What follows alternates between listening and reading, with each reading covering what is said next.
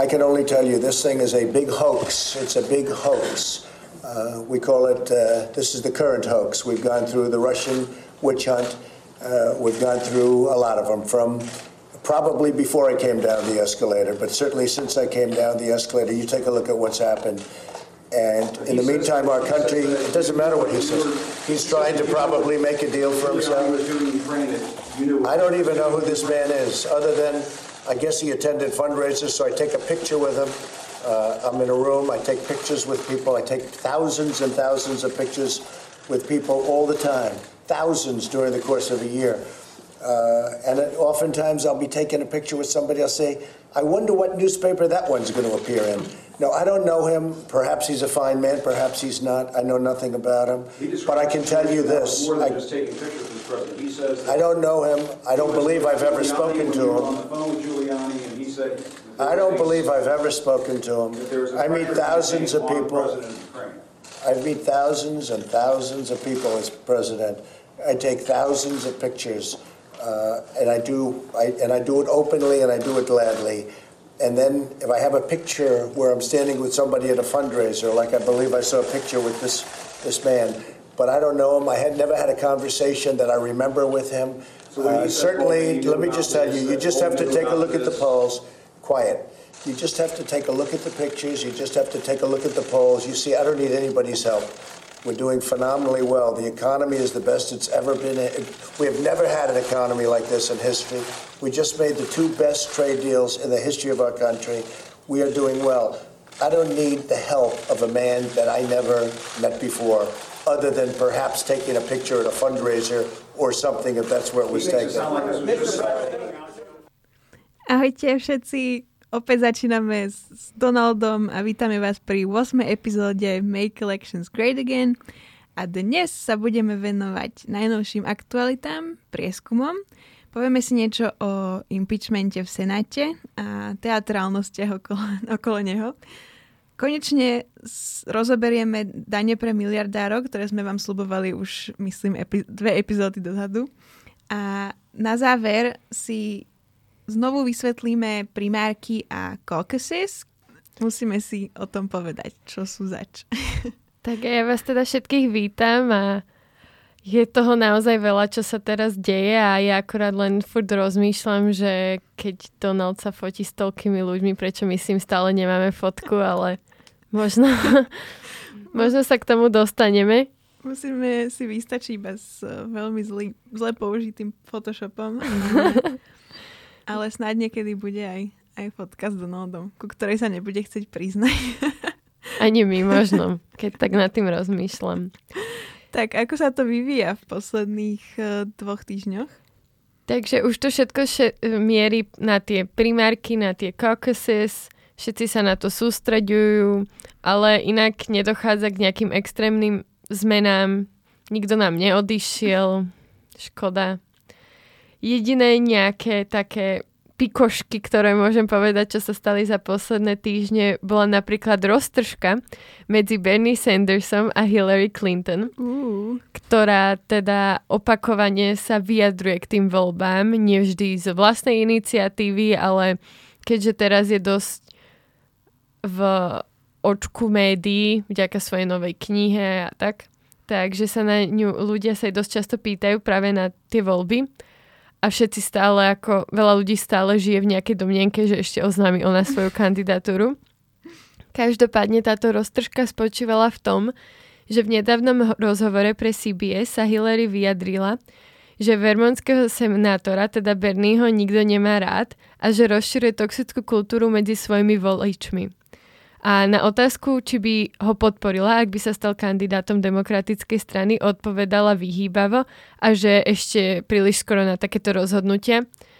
Na čo teda sa zdvihla vlna kritiky. Ona to neskôr vysvetlila na svojom Twitteri a povedala, že samozrejme podporí hoci koho, kto môže poraziť Donalda Trumpa a že hlavné je prioritné, aby sa porazil Trump, čož ona by mala asi vedieť najlepšie zo všetkých, že, že je potrebné, aby sa na to ľudia spojili.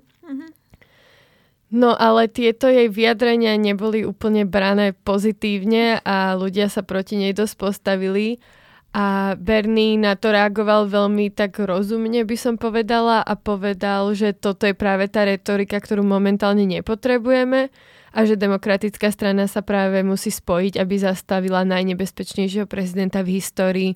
Čiže on kvázi z toho všetkého vyšiel dosť na vrch, mm-hmm. že na to vedel tak lepšie reagovať. Každopádne, ale čo sa týka nejakej nepríjemnej nepríjemnosti, tak Bernie tiež to nemá úplne rúžové teraz. A to kvôli tomu, že jeden uh, vlastne z jeho ľudí, čo pracujú na, kamp- na jeho kampani, napísal op-ed pre Guardian, v ktorom kritizoval Joea Bidena a napísal o ňom, že Joe Biden prezentuje tú najnechutnejšiu skorumpovanú éru vo Washingtone. Na čo sa teda znova zdvihla vlna kritiky, nie je úplne prekvapivo.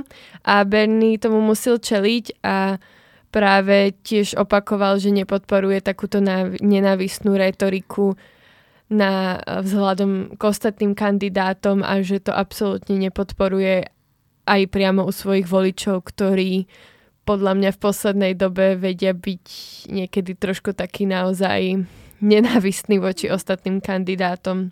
Ako tak sledujeme tie debaty od začiatku, tak na začiatku to bolo veľmi priateľské. Sa tam navzájom nazývali, že on ty môj priateľ Joe. A mm. už v tých posledných sme boli svetkami viacerých ako takých roztršiek. roztržiek hej. A určite si spomendáte na tú poslednú, v ktorej bola Elizabeth Warren konfrontovaná s vyjadreniami Bernieho Sandersa a práve oni dvaja ešte na začiatku tých volieb, keď vstúpili so svojou kandidatúrou, tak oni ako keby spravili nejaký pakt o neutočení, mm. že oni navzájom na seba nebudú práve takto utočiť a, a to už sa teda pokazilo. Vidno, že tie primárky sú už za rohom. A... a všetci teda tí lavicoví voliči si z toho robili srandu, že to je, keď sa mama s otcom hádajú, že... no. no. Musia bojovať. Ale teda ešte v takých pozitívnejších správach do najbližšej debaty, ktorá sa bude konať 7. februára, sa kvalifikoval aj Andrew Yang ako 7. kandidát, čiže sa na pódiu znovu ocitne s John Bidenom, Elizabeth Warren, Bernie Sandersom, Petom Buttigiegom, Amy Klobuchar a Tom Steyerom, čiže je tá zostava, ktorú sme mali v poslednej debate, plus teda Andrew Yang, takže znovu dojde k nejakej trochu rôznorodosti, ktorú teda veľa ľudí, veľa ľuďom chýbala práve v tej poslednej debate. A na to, aby sa kandidáti kvalifikovali, potrebujú dosiahnuť uh, minimálne 5% v minimálne 4 poloch, ktoré sú schválené komisiou demokratickej strany. Alebo musia mať minimálne 7% v dvoch polok, buď Nevade, New Hampshire alebo v Južnej Karolíne. Teda v troch, uh, teda tieto tri early states. No a rovnako musia získať finančné dary od najmenej 225 tisíc darcov, alebo je alternatíva, že kandidáti sa môžu tiež kvalifikovať, ak získajú aspoň jedného oficiálneho delegáta z tých caucuses v uh, Iowa na ten demokratický zjazd. A Andrew Yangovi sa práve v nedelu uh, podľa tých nových polov do, uh, podarilo dosiahnuť tie potrebné percentá a tých darcov už má splnených dlho, čiže ho znovu vidíme na podiu, čo podľa mňa je super. Lebo on to on, tam vždycky tak osviežil. Hej, ponúka trochu taký nejaký novší pohľad na vec a iný ako ostatný a Aspoň no, to nie je tak geriatria. Presne. No um, a ešte tak a ešte v nejakých ďalších správach, čo sa teraz momentálne deje, čo sa týka aktuálnych polov, Biden je stále vo vedení, teda má 26%, ale na mu lezie práve Bernie Sanders, ktorý má 23%. Čiže on naozaj dosť rapidne rastie oproti ostatným kandidátom. Tretie Elizabeth Warren, ktorá práve naopak klesá a má 15%, čiže oni dva ako keby sa vyslovene prehodili ešte na jeseň, keď Warrenová skôr sa približovala k Bidenovi a Bernie klesal tak teraz je to úplne opačne, ale s úplne podľa mňa rovnakým pomerom tých percentuálnych bodov. Na štvrtom mieste Pete Buttigieg, ktorý si drží tých svojich 8% a doháňa ho Michael Bloomberg, ktorý už má 7%. za ním je Amy Klobuchar a Andrew Yang, ktorí majú obidva 4% a potom je Tom Steyer, ktorý sa drží na prvom percente a potom je samozrejme ešte Tulsi Gabbard a ostatní, ale tí už majú pod 1%.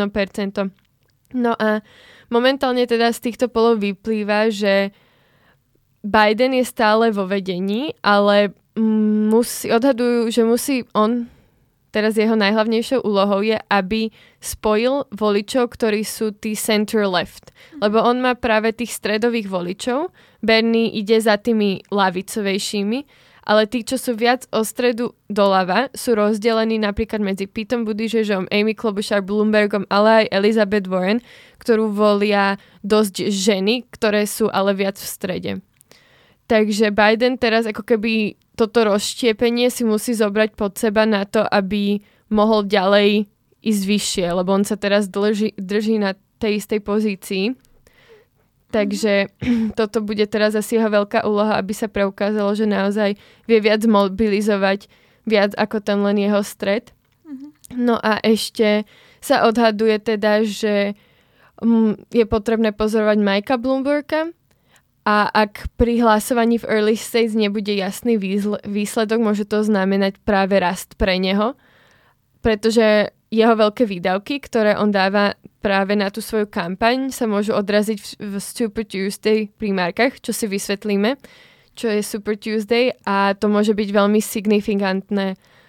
A je teda tre- podo- potrebné podotknúť, že práve Michael Bloomberg je jediný okrem Bernieho, ktorý tak významne rastie od vlastne dňa vďaky zdania. Mm-hmm. Že naozaj on oznámil neskoro tú svoju kandidatúru, ale vyrastol na 7%, čo je podľa mňa veľký úspech, že on predbehol aj napríklad takú Amy Klobuchar alebo Andrea Younga, ktorí už sú v tom v tej kandidatúre o dosť dlhšie. No vidno, že je miliardár a vráža do toho vlastné peniaze. Hej, no a... a možno, ako, neviem, či mu to pomáha, ale určite do toho hrá aj to, že sa nezúčastňuje tých debat. Uh-huh. Neviem, či zrovna v pozitívnom alebo v negatívnom zmysle, ale je to aspekt, ktorý podľa mňa dosť ovplyvňuje tú jeho kandidatúru. No, ako bude to ešte sranda tých posledných 5 dní do, do uh, Iowa. No a ešte, aby som len tak načrtla, ako to vyzerá, tak v tých early states, tak v Iowa, v Nevade aj v Južnej Karolíne momentálne vedie Biden. A jedine v New Hampshire vedie Pete Buttigieg, ale iba o jeden percentuálny bod oproti Bidenovi. Mm-hmm. Takže tam sa to teraz dosť zmenilo vyslovene len pre Bidena. Všetci ostatní sú za ním. No. Fú, tak to boli prieskumy. Um, ja v rámci aktualit ešte pripomeniem, že čaká nás aj debata, keďže v Ajove už debata bola a ten caucus sa udeje už tento pondelok, tak uh, najbližšia debata je budúcu sobotu v 7.2. v New Hampshire, len 3 dní pred uh, miestnymi primárkami. Potom sa debata presťahuje do Vegas, keďže Nevada hlasuje 22. februára a 25. februára je ďalšia debata v Južnej Karolíne, kde sú 29. primárky. Takže bude to, bude to nabité tento február. bude, to, bude to hodne, ale budeme sa vám snažiť to čo najlepšie spracovávať. No a už sme si teda povedali, ako to vyzerá s demokratickými kandidátmi, ale ako to teda vyzerá so súčasným americkým prezidentom? 5 raz sa nám to za tie dva týždne nakopilo. Minulú epizódu sme uzatvorili s tým, že demokrati prinesú dva články obžaloby do Senátu, teda spolu so všetkými teatrálnosťami ich prenesú z jednej miestnosti cez dlhú chodbu do druhej. To niesli ako pizzu. Ale pre, preniesli ich a impeachment je v Senáte. Hovorili sme vám o tých formalitkách a teatrálnostiach, takže teraz si povieme ešte niečo naviac. Demokrati ich doručili, tie články obžaloby, odprezentovali ich a teraz je rad na obhajobu, teda Bielý dom, aby predstavila svoje, svoje points. Donald sa obklopil najlepšími právnikmi, ktorí mu pripravili obhajobu založenú na skutočnosti, že neexistujú žiadni priami svetkovia, ktorí priamo rozoberali quid pro quo s prezidentom Trumpom. Takisto tvrdia, že prezident nespravil nič zlé a celé je to len politický proces. Včera dokonč- dokončovali uh, predstavenie svojej obhajoby a my sme to sledovali a bolo to Dlhé. Zabavné. Mali na to približne nejakých 12 hodín, ale nevyužili to celé. Kdežto demokrati využili celý ten čas. Momentálne sa rieši to, e, či sa v procese povolia ďalší svetkovia, keďže na povrch vyplávali nové skutočnosti v tejto veci. Republikani to samozrejme prirodzene nechcú dovoliť. John Bolton, bývalý porad, bezpečnostný poradca, Donalda Trumpa napísal knihu, v ktorej opisuje priame stretnutie s prezidentom, v ktorom potvrdil quid pro quo, ale tento raz ide naozaj o priamy rozhovor s prezidentom, čo je úplne, že čo zásadne mení situáciu a uh, keďže táto ne, neunikla akože celá tá kniha, ale proste unikli len nejaké, nejaké uh, úrivky z nej, a kebyže John Bolton svedčí, tak uh, bude musieť uh, opísať ten rozhovor. Dosť zásadne by to zmenilo celý proces, mohlo by to presvedčiť nejakých republikánov o tom, že by hlasovali za zbavenie funkcie, takže republikáni spravia všetko preto, aby ďalší svetkovia v procese už nevypovedali. Takisto Leo Parnas, um, ktorého spomína Donald aj v našej úvodnej znielke, nedávno potvrdil, že pre Trumpa pracoval a hľadal na Bidena špinu na jeho pokyn. Leo Parnas zverejnil nahrávku, v ktorej hovorí uh, Donald priamo, alebo hlas podobný Donaldovi. Hovorí, že sa majú zbaviť veľvyslakyne Jovanovičovej, ktorá vypovedala ešte minulý rok počas uh, rokovaní uh, snemovne ktorú sme si tiež púšťali. Ak sa pozriete naspäť naše staré epizódky, tak sme, jak sme roz, rozoberali impeachment, tak sme rozoberali aj ju. Hej, hej, ja len pripomeniem, že ona bola z ničoho nič odvolaná a uh, teda tvrdila na tom vypočúvaní za kritiku Trumpa a jeho krokov. Takže uh, v tomto, tejto nahrávke sa to priamo potvrdzuje, že Donald povedal, že uh, ju majú vyhodiť alebo take her out čo pri uh, fyzickom zjave toho Leva Parnasa takýto pokyn vyzerá dosť. on, je, on je nejaký Ukrajinec žijúci v USA a má také, také má, črty. on má nejaký klub na Ukrajine, sa ukázalo, ktorý sa volá nejaký, že podvod, alebo... Mafia Rave. Je Mafia Rave. Toto tvrdil uh, Trevor Noah, takže... Um, pošleme vám asi link na jeho fotku, kebyže ste zvedaví. Je to, um... Znova pripojíme k tejto novej epizóde na náš Facebook aj nejaké linky, aby vám bolo jasnejšie, že o niektoré veci, ktoré tu rozoberáme.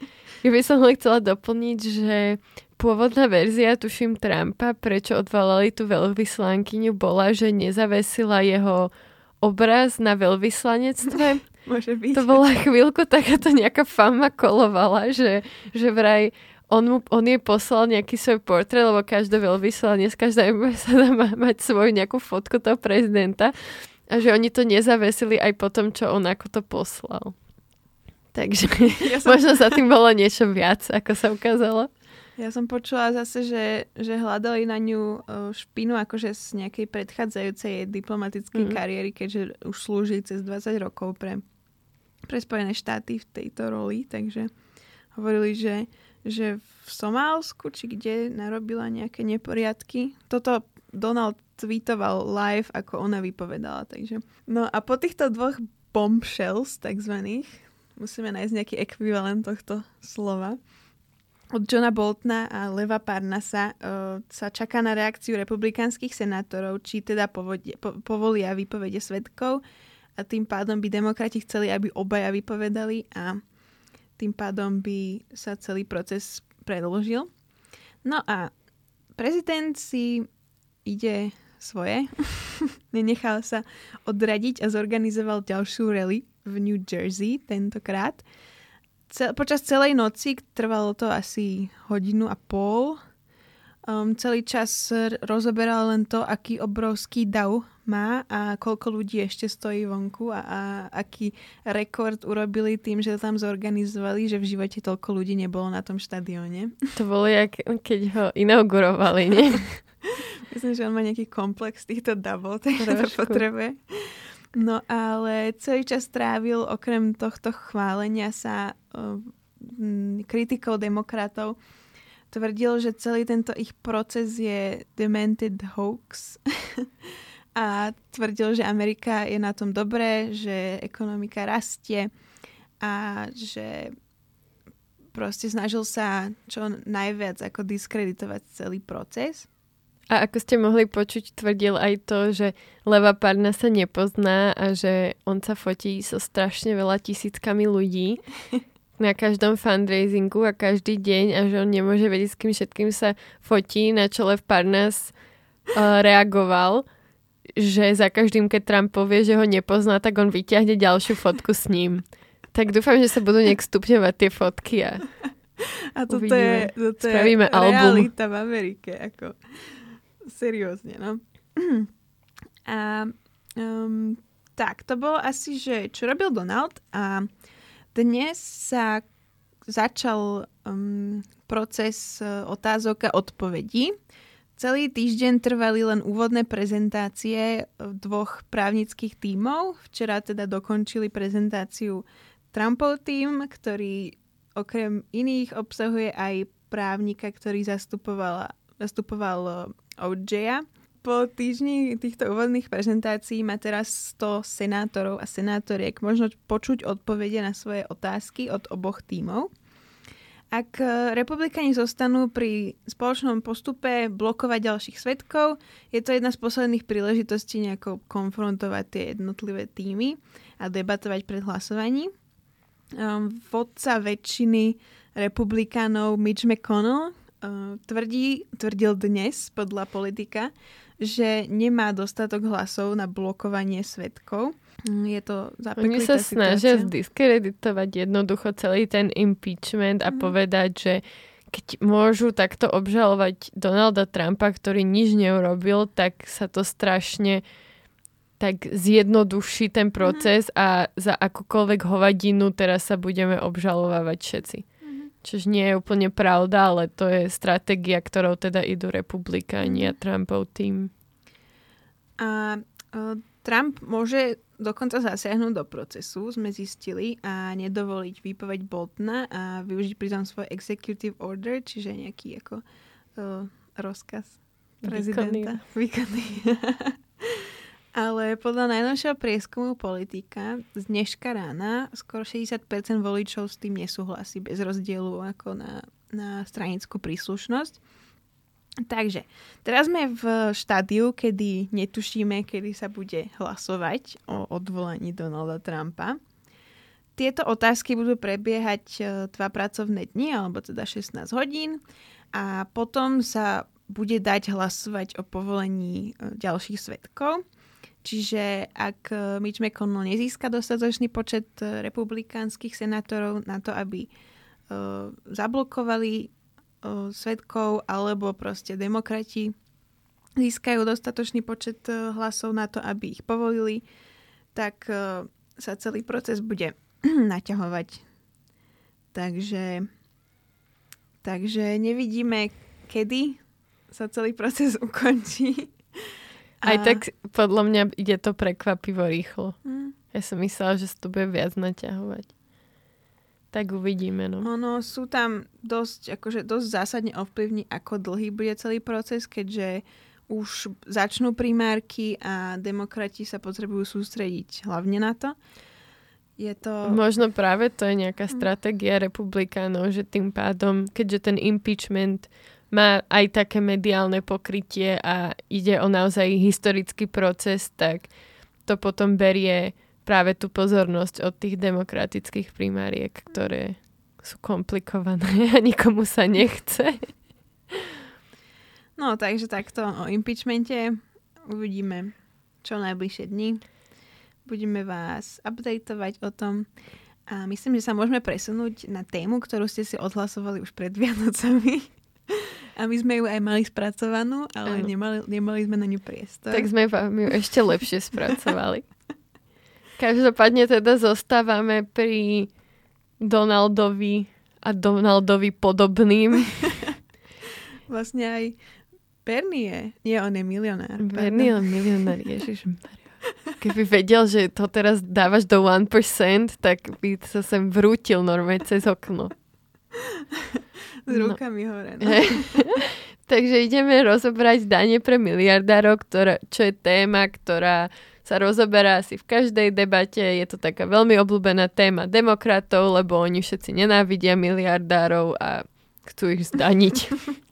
Je, je jasné. Uh, Billionaire tax je súčasťou všeobecnej problematiky, ktorú presadzujú de- progresívni demokrati, čiže Elizabeth Warren a Bernie, Bernie Sanders. Sanders. A je súčasťou proste problematiky vyrovnávania nerovnosti medzi chudobnými a bohatšími v Spojených štátoch. Každý jeden kandidát z demokratov má na túto problematiku svoj názor, ale Bernie z Elizabeth Warren prišli teda návrhom, návrhom e, zaviesť túto daň. A celá táto tematika začala vlastne značne eskalovať práve v roku 2018 po tom, čo boli verejne kritizované Trumpové daňové účty a dokázalo sa to, ako on profituje z toho, že je v rámci toho 1%, teda práve tej časti spoločnosti tých najbohatších z najbohatších, ako by sa dalo povedať. Takže poďme si asi rozobrať, že o čo ide uh, Elizabeth a Berniemu. Takže Elizabeth Warren má tzv. wealth tax alebo 2 cent tax, čiže 2 centy z každého doláru miliardárov by platili ako daň. Každopádne by to teda zvýšilo. Prepačte, máme tu veľa čísel v poznámkach a je to moc komplikované. Takže tie 2% by sa dali na vlastne výročné dane z majetku každého človeka, ktorý má viac majetku, ktorý presahuje nad 50 miliónov. No a to by spôsobilo, že by tí ľudia, ktorí majú nad 1 miliardu, by sa dostali až na daň 3%. Čiže tam sa to zvyšuje. Začína sa to na tých 50 miliónov s tými 2% a potom pri 1 miliarde by to došlo na 3% pre každého človeka, ktorý má takúto sumu zo svojho majetku. No, Ja som sa trochu zasekla, ospravedlňujem sa. to je tá matematika, viete, keď študujete spoločenské vedy. No určite zase podotýkame, že nie sme experti na toto, čo už bolo vidno aj teraz, ale takto by to malo fungovať. Ono ten princíp aj pri uh, Elizabeth Warrenovej, aj pri Bernim je taký, že čím viac tých peňazí má ten človek, tak tým väčšia je tá daň. S tým, že ona to má takto rozdelené, uh-huh. Bernie to má potom po svojom rozdelené. No a vlastne ten plán tej Warrenovej O, podľa ankety The Hill z minulého roku podporuje 74% Američanov, dokonca aj jeden z miliardárov Warren Buffett, ktorý je jeden z najväčších investorov na svete a jeden z najbohatších ľudí na svete. No, mm-hmm. a teda ako to je s tým rozdelením u Bernieho? Bernie tvrdí, že podľa neho miliardári nemajú existovať. On prišiel so systémom od 1 až po 8% dane. Pri 1% je to za celkový majetok vo výške 32 miliónov dolárov a pri tých 8% je to pri výške 10 miliárd svojho majetku, čiže postupne sa to zvyšuje. Záleží fakt na to, koľko má ten bohatý človek majetku. Podľa Elizabeth Warren a jej plánu, tak tvrdia, že by vyzbierali 2,75 trilióna doláru. Čiže to je po slovensky. Miliarda? Nie, nie, nie, bilión je miliarda. Tak to je bilión, nie? Bilión, hej. Bilión. Yep. Bilión dolárov po slovensky. Za vlastne 10 ročie. A Bernie tvrdí, že by to bolo 4,35 bilióna za 10 rokov. A vlastne tým, že získajú tieto financie, tak chcú financovať potom všetky svoje ďalšie progresívne politiky sociálneho štátu, napríklad škôlky alebo... Zdravotné poistenie hej. pre všetkých, alebo Vlastne. aj veci, čo sa týkajú teda uh, klimatickej zmeny, čiže nejaký práve presun na tie obnoviteľné zdroje. A obaja majú vlastne podobný argument, prečo musia miliardári toľko platiť, alebo vôbec platiť nejaké dane, keďže sú značne oslobodení. Uh, A tvrdia, že pracujúca trieda im pomohla to bohatstvo vybudovať a oni by mali byť akože solidárni s tou pracujúcou triedou a dožičiť im aspoň kvalitné sociálne, sociálnu starostlivosť. Čiže je to rozhodne lavicová politika. Každopádne, teda viacerí samotní miliardári s nimi súhlasia. Um, napríklad taký uh, Mike Cuban, Warren Buffett, Abigail Disney alebo George Soros, ktorý nás všetkých financuje. Napísali ešte v júni um, otvorený list v rámci New York Times, kde vyslovene vyzývali prezidentských kandidátov, aby uh, mohli platiť viac na tých daniach, pretože to považujú za dôležitý krok na to, aby sa bojovalo práve s tou klimatickou krízou, aby sa podporila ekonomika, aby sa podporilo verejné zdravotníctvo a rovnako tvrdia, že daň z majetku je férová, patriotická a pomocou vyrovnania tých nerovností práve v tom platení daní sa podporuje demokracia v krajine. Takže naozaj viacero z nich sa za to postavilo a trochu viem, že proti Elizabeth Warren sa stavel Bill Gates. On eh, tvrdil, že vďaka ich eh, týchto vďaka ich politikám, ktoré presadzujú, tak vykresľujú miliardárov ako zlých ľudí, ktorí sa uh, nestarajú o nič a neplatia dane. Ale on tvrdí, že väčšina miliardárov sú, sú proste ľudia, ktorí uh, pra- doprajú iným ľuďom a predsa len pomohli zlepšiť tento svet uh, už len akože financovaním nejakých inovácií alebo proste čistým nejakým altruizmom. Čiže Bill Gates sa stavia na, na tú druhú stranu skôr. Ja si len, Proti. ako on ešte v lete sa vyjadroval veľmi za tú daň, ale potom si pamätám, že robili s tým nejakú, nejaké interview, kde on povedal, že on už aj tak dáva neviem koľko tisíc v daniach, že neviem, 10 tisíc, nejaká taká suma to bola. A že on dá akože aj 20, ale že potom, keď už dá 100, tak čo mu zostane? Čože je dosť absurdné, na to, že je to Bill Gates. Zároveň ale teraz sa zdvihla celkom vlna u tých miliardárov, že čítala som taký článok, že práve vďaka tomu, jak všetci uh, rozoberajú tú daň, ako sa má zvýšiť, takže sa zvyšuje tendencia ich nejakých mm-hmm. tendencií, že začínajú skôr prispievať do charit, aby mohli povedať, že čo mi tu vidíte brať na daniach, keď ja tu podporujem tieto všetky charity. Že predsa len to má dobrý vplyv. Možno aspoň už len tá debata o tom má nejaký vplyv, tak som zvedáva, že ako to reálne dopadne. Je zaujímavé sa pozrieť práve aj na našich dvoch miliardárov, ktorých máme ako kandidátov. Jeden z nich je Tom Steyer, náš obľúbený. A ten práve pred dvoma týždňami uh, vydal von svoj plán v rámci kandidatúry, ktorý sa týka daní. No a v rámci teda týchto daní sa dotkol práve aj tej témy daní pre miliardárov a on navrhuje vlastne daň, uh, majetkovú daň vo výške 1% pri majetku nad 32 miliónov a nad 1 miliardu by to už boli 2%. Čiže podobné sumy ako má Elizabeth Warren, ale je to posunuté o 1% nižšie, čiže on začína na jednom a potom sa to zvyšuje na 2. Druhý miliardár, ktorý kandiduje, je teda Michael Bloomberg, ktorý svoj plán pre dane ešte nezverejnil, ale malo by k tomu dojsť už budúci týždeň, čiže budeme vás o tom ešte informovať. A ide o niečo, na čo sa naozaj veľmi čaká, pretože on už vydal viac ako 20 návrhov na rôzne plány v rámci jeho kandidatúry a všetky sú strašne cieľavedomé. Napríklad plánoval dať v rámci, ak by sa stal prezidentom, 1,2 biliónov na infraštruktúru alebo 70 miliard na ako low income neighborhoods, čiže susedstva, ktoré chudobnejšie. majú nižšie príjmy. A takéto čísla, alebo neviem koľko biliónov na práve to verejné zdravotníctvo, ale zatiaľ neuviedol žiadny spôsob, kde, skadiaľ tieto peniaze zoberie. Čiže všetci naozaj čakajú na jeho plán, čo sa daní týka. A bude ako, som zvedavá, ako sa k tomu bude stávať, lebo napríklad samotný Tom Steyer už aj v jednej debate teda povedal, že on by teda tiež zda- zdanil všetkých miliardárov, že nepotrebujeme toľko miliardárov. Napríklad Michael Bloomberg mal nedávno, vystupoval niekde a práve veľmi vyzdvihoval svoje white privilege v tom, že je miliardár, že si veľmi uvedomuje, že by nebol v tej pozícii, aké je, keby nebol teda biely a nebol by muž.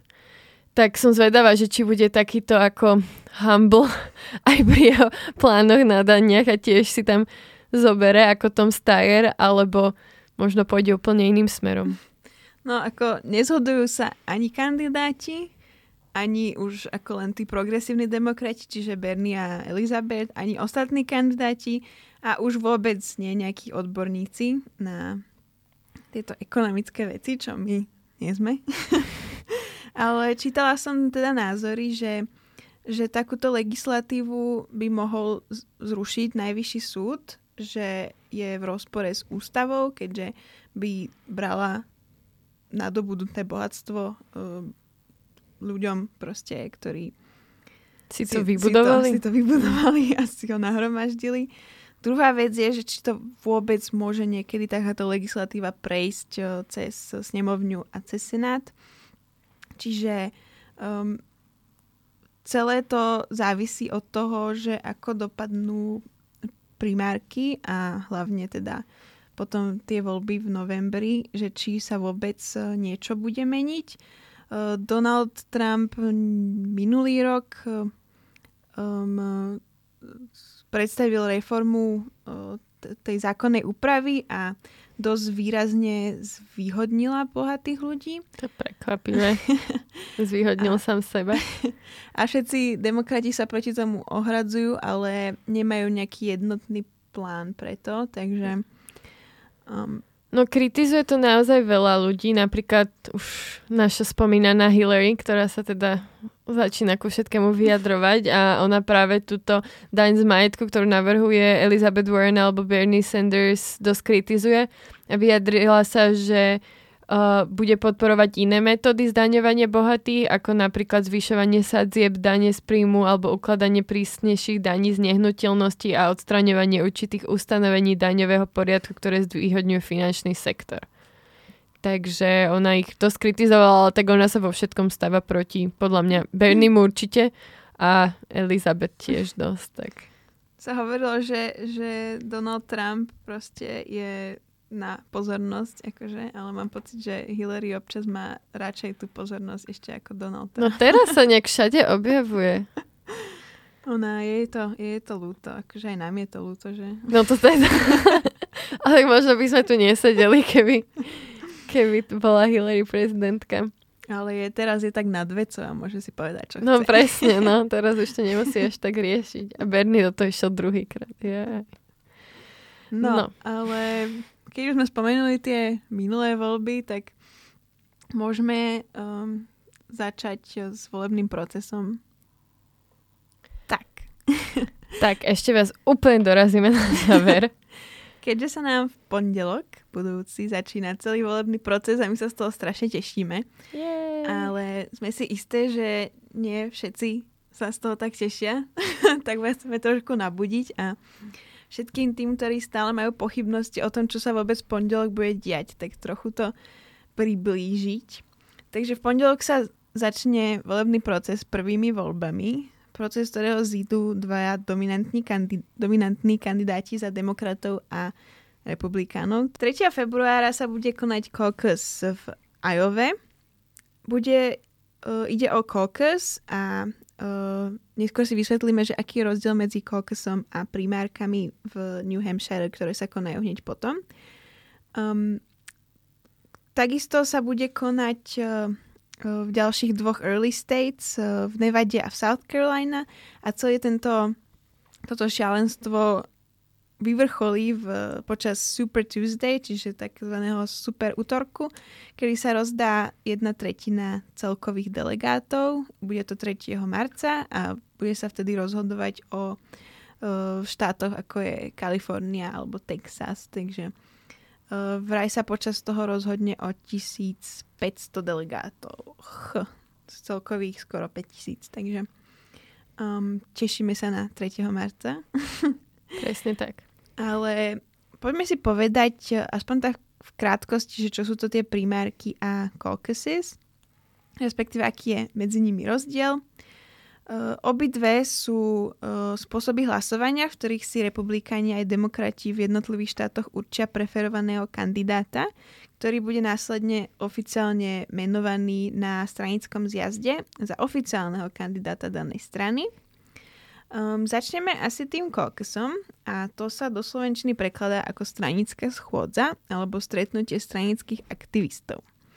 Títo aktivisti si zvolia delegátov uh, pre kandidáta, ktorý by mal podľa nich uh, byť tým stranickým kandidátom. Uh, ide o tzv. stretnutia susedov. Stretnú sa v miestnych školách alebo kultúrnych centrách a diskutujú tam o politike. Počas diskusí sa presúvajú a zhromažďujú na stranách miestnosti podľa preferovaného kandidáta. Je to napríklad takto u demokratov. Alebo po nejakom čase e, tých diskusí tajne hlasujú ako u republikánov. Po pár hodinách takejto vášnivej rozpravy o tom, že to je najlepší, sa hlasuje a ktorý tábor má menej ako 15% prítomných uh, účastníkov, vypadáva a tí účastníci môžu buď odísť, alebo sa presunúť do iného tábora. Na záver sa hlasuje, ktorý delegáti pôjdu na národný, národný stranický zjazd a výsledky z celého štátu sa sčítajú a rozhodne sa o víťazovi. Ajové pričom počítajú, že na jednotlivých e, sa zúčastní približne od 20 do 200 uh, e, účastníkov. Čiže ide o pomerne malé stretnutia, ale majú dosť zásadný vplyv na ďalší volebný proces, keďže ajové prebiehajú prvé takéto voľby a keď sa podarí nejakému kandidátovi zahviezdiť v týchto prvých voľbách alebo aj v tých voľbách v New Hampshire, tak eh, to môže im pomôcť proste na ceste k znovu zvoleniu. Eh, napríklad takému Obamovi sa podarilo vyhrať v Iowa a potom neskôr dokázal postupne poraziť Hillary Clinton v primárkach. A ako je to teda s tými primárkami? Primárky si predstavíte ako klasické voľby, našťastie nie je to také komplikované. Aj prebiehajú ako klasické voľby. Konajú sa vo väčšine štátov, tie kokosy sú iba v pár, ale e, majú zásadný vplyv. Voliči hlasujú za jedného kandidáta a teda delegátov s ním spojený. Kto, ktokoľvek získa najviac hlasov v danom štáte, vyhráva delegátov. Je ale Komplikuje sa to samozrejme. Nemohlo to sa stať také jednoduché. Nie, nie. To je americký volebný systém prezidentských volieb. Je rozdiel v primárkach uzavretých, polouzavretých a otvorených. Takže na uzavretých môžu byť iba registrovaní voliči za demokratov alebo republikánov. V polouzavretých môžu byť aj nezávislí, ale môžu sa zúčastniť len jedných primáriek. A v otvorených môžu hlasovať ľudia akokoľvek. Keď prídeš, tak hlasuješ. Chaos. Anarchia. A takto sa to tam mm, v rôznych štátoch mení a uh, myslím, že v každom štáte je to inak, takže uh, ani sa nesnažte tomu pochopiť. Um, um, kandidáti v primárkach uh, rovnako získavajú delegátov a ako sa postupne rozdelujú medzi kandidátov, tak tí menej úspešní začnú odstupovať. My sa už tešíme, kto nás zase opustí a sprejeme si rozlúčku. A potom príde Hillary. ja na to úplne čakám. A postupne odstupujú, teda zostanú väčšinou dvaja, ktorí idú na ten stranický zjazd. A tam sa hlasuje. Um, Čo bolo teda v posledných voľbách Bernie Sanders a Hillary Clinton a Donald Trump a Ted Cruz? Ted Cruz, presne. No, Ted Cruz. A teda ten stranický zjazd, ktorý nás čaká v lete, um, tam jednotliví dele- delegáti, ktorých si ľudia zvolili v každom štáte, hlasujú za ich štátom preferovaného kandidáta a uh, potom sa neskôr oficiálne vyhlasuje ten kandidát, ktorý bude kandidovať za danú stranu. Uh, keď je známy kandidát, začína sa tvrdá kampaň a budú debaty, ktoré sa my, na ktoré sa my najviac tešíme. Um, tieto celý tento volebný proces počiatočný má ešte pár zaujímavostí, ktoré som si pre vás prechystala, ktoré ma prekvapujú, prekvapili. Um, napríklad, že existuje volebný obvod pre ľudí ži- žijúcich v zahraničí a ten sa počíta ako samostatný štát. Hlasuje napríklad aj e, DC za svojich delegátov, alebo aj teri- teritoria e, Spojených štátov, ktoré však e, nemôžu hlasovať v, v tých všeobecných voľbách, keďže nie sú občanmi. Takže je to mm, zaujímavé, tieto pravidlá. Je veľmi dôležité, kedy sa konajú jednotlivé primaries uh, a caucuses. Ako sme si hovorili, že v Iowa a New Hampshire, keď kandidát má, uh, získa úspech, tak má veľmi vysokú šancu, že sa stane oficiálnym kandidátom. Uh, takisto uh, delegáti, za ktorých hlasujú ľudia v jednotlivých štátoch, uh, nemajú, nie sú povinní hlasovať za zvoleného kandidáta v niektorých štátoch. Takže sa môže stať, že kľudne delegát, za ktorého hlasujete, nemusí na stranickom zjazde hlasovať za vami preferovaného kandidáta. A takisto môžu celý proces ovplyvniť tzv. superdelegáti, ktorí sú napríklad členovia snemovne, senátu alebo bývalí prezidenti, čiže celý ten Takže vlastne všetko vaše hlasovanie môže výjsť úplne na vnívoč, lebo dojde super delegáda. Ten si povie niečo iné. Čiže ten argument, že, že môj, na mojom hlase nezáleží, získava v týchto voľbách Niekedy platí, no. nový rozmer. Bohužiaľ. A taký ten, celý ten establishment má napríklad u uh, demokratov až 20 percentnú váhu ako tých hlasov, čiže môže dosť zásadne ovplyvniť, ak to bude tesné. Takže, Hm. mm, a takisto uh, je veľký problém s tým, že účasť býva v týchto voľbách veľmi nízka, najmä v tých caucuses. V roku 2012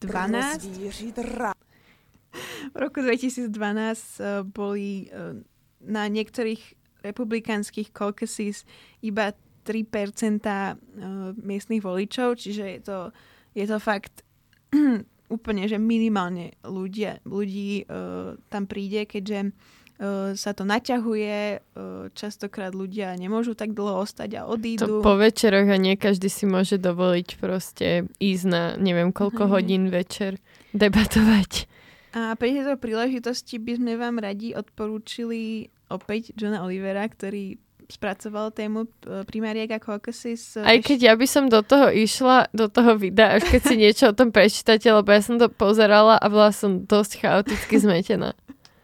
No ja, ja podobne. Takže, Ale takže ako takú vtipnú zložku k tej téme určite, ale možno aj nejaký článok k Mm. tomu vám prihodíme, kde to je možno jednoduchšie vysvetlené. je to, je to predsa najkomplikovanejší volebný systém. Je to tak? Preto sa mu venujeme. A týmto by som uzavrela 8. epizódu. My sa veľmi tešíme, ako to v pondelok dopadne. Budeme to sledovať a vy sledujte naše sociálne siete, keďže my to budeme sledovať pre vás. Určite budeme dávať zase updaty, um, čo sa deje, nejaké doporučenia, kde vám lepšie vysvetlia, čo sa deje a budeme vás o všetkom informovať. Každopádne vo vysielaní pokračujeme, najbližšie asi o 3 týždne, dávame si teraz pauzu, ale o to sa budeme snažiť byť aktívnejšie práve na tých sociálnych sieťach. A určite s ďalšou epizódou vraciame do hry hlasovanie o Jej. témy, keďže sme si teraz s oneskorením asi mesiac splnili teda svoju povinnosť a porozprávali sme sa o daniach pre miliardárov, takže budeme pokračovať s novými témami a zase budete mať možnosť na našom Facebooku sa rozhodnúť, čo sa vám páči, čo považujete za dôležité. A tak.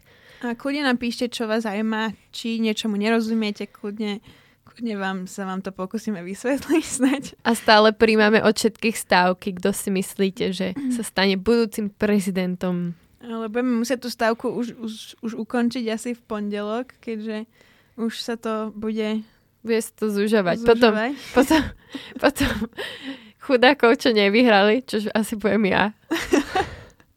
Uvidíme, ešte sa Pojeme na zmeniť. pivo a potom dáme novú stavku, už keď budú jasní dvaja kandidáti, tam to bude presnejšie, ale určite nám posielate svoje tipy a budeme sa teda tešiť z každých vašich nejakých komentárov.